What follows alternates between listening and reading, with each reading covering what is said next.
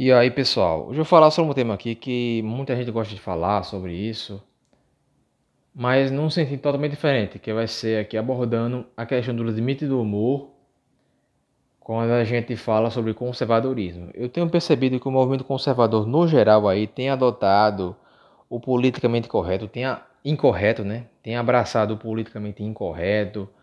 Você pega alguns humoristas como Léo Lins, Danilo Gentili, o pessoal abraça esse pessoal. Mas o grande problema é o seguinte: essa é uma bandeira muito mais liberal do que conservadora. Os conservadores têm que se preocupar com costumes, e eu vejo que isso não está sendo respeitado aí, né? Então, frequentemente, e até o presidente Jair Bolsonaro foi eleito ali com um monte de gente que, sinceramente, né, Alexandre Frota, né, esse pessoal todinho que é degradado moralmente também. O próprio presidente tem a boca suja, a boca podre. O guru do presidente Olavo de Carvalho, a mesma coisa. E tem sido isso, né? Tem, a gente vê que tem sido um clima bastante complicado, assim. Eu li recentemente aquele livro do Iago Martins, Pecados Aceitáveis, né? Ele comenta sobre dois pecados que são muito aceitados no cotidiano, que na verdade a Bíblia condena expressamente, né? Esses dois pecados são, primeiro deles, o palavrão, o outro é o uso do humor um certo, é, ultrapassando aí um certo limite, né? Chega um limite ali com o humor. Se você não tomar cuidado, é, você pode. É, é, que nem a pornografia. Você é, começa assistindo um vídeo de papai e mamãe, daqui a pouco você está assistindo. É, tá igual o PC Siqueira lá, assistindo um vídeo de pedofilia. Né? Então, o grande problema tem sido isso no momento conservador brasileiro atualmente. Tem sido abraçar algumas bandeiras só porque elas são politicamente incorretas. Né? Então, o caso lá do Léo Lins, que deu lá o processo por conta do autismo, não sei o que mais. Bem, aquilo ali, aquilo ali foi um exagero, óbvio, né? Assim, a, a, aquilo ali foi baseado num story que a esposa dele postou, não teve nada a ver, foi uma brincadeira inocente ali. Mas a gente sabe que, Léo Lins, de fato, faz brincadeiras que são muito pesadas, né? O Roger Scruton, ele comenta no seu livro Beleza, ele cita um caso lá do... Eh, a biografia do Mao Tse Tung, escrita por é, John Chung e, e, e, John Halliday, em que o Mao Tse Tung ele riu de um equilibrista de circo que caiu, de uma, é, é, caiu da corda e morreu. Né? Isso aí virou piada para ele. Você vê que dependendo aí de, de como, de qual o limite que você vai ultrapassando no humor, as coisas vão ficando cada vez piores e você vai rir de coisas cada vez mais complicadas de, de aceitar, né? Então vejo que esse limite está sendo transgredido muito ultimamente. Eu trabalhei serviço retrasado, eu tenho o serviço de um amigo, né? É, trabalhei com um cara que eu não gostei, ele toda hora fazia uma piada e tal.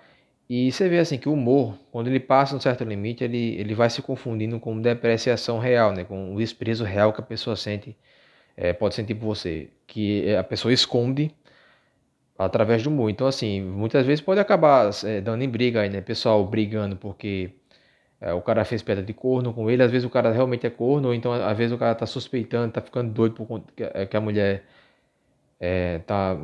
O cara tá ali em suspeita, né? E o, o cara faz uma piada que não, deve, não deveria fazer e acaba complicando a situação ali, né? É, acaba ocorrendo um, um, alguma grande tragédia por conta de, da falta de responsabilidade de algumas pessoas aí, né? Que não, que não deveriam fazer piada de certos temas. Mas enfim, isso acaba acontecendo aí e o resultado, na maioria das vezes, é bem catastrófico. É, então, o meio conservador brasileiro tem se servido disso, tem.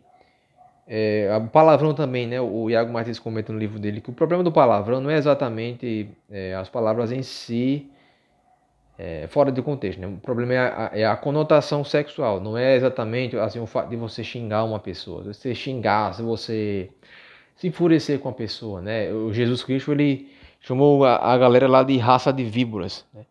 O problema do palavrão, no sentido que a gente usa aqui, o palavrão é a conotação sexual. E o problema também não é sexo, é, é a conotação sexual pecaminosa, aquele sexo no sentido mais pecaminoso da palavra. Então, vai ser sexo aí associado a, a problemas é, de, de, sexo pecaminoso, sexo feito num sentido que não, que não deveria ser feito ou imaginado. E aqui, assim, eu não estou tentando ser moralista, galera, eu sei que é, isso aí é, é, é, assunto que a gente conversa entre uns e outros.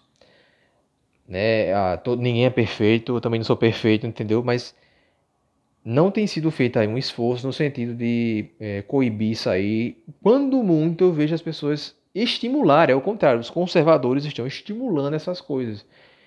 E, e, e conservadores deveriam ser exemplos também, né? Como o Olavo aí que, né, embora que ele não seja o maior intelectual, assim, ah, não, eu não, tenho essa ilusão, comentei isso no podcast, mas é como ele tem sido uma referência intelectual para a direita aí, eu, eu tenho visto que isso tem, o fato dele ser desbocado também demais, isso tem, não tem contribuído muito não. Aí ele não faz o mínimo para, porque assim, Roger Scruton ele comenta no seu livro Beleza, o, dos capítulos lá, né, as últimas palavras que a beleza ali não é, não é só no sentido artístico, se trata de, de da sua vida ser correta, né? É, se trata de uma atitude correta, de, um, de uma vida correta, etc. Né? Então, tá faltando muito isso na direita brasileira, né? Cultivar esses valores, cultivar essa beleza que se vê não só nas artes, né? Então o cara tá lá falando de alta cultura, mas a, aí mas a sua vida, essa alta cultura, ela não, ela não é, resvala para a sua vida interior. E tá sendo complicado acompanhar é, esses casos aí.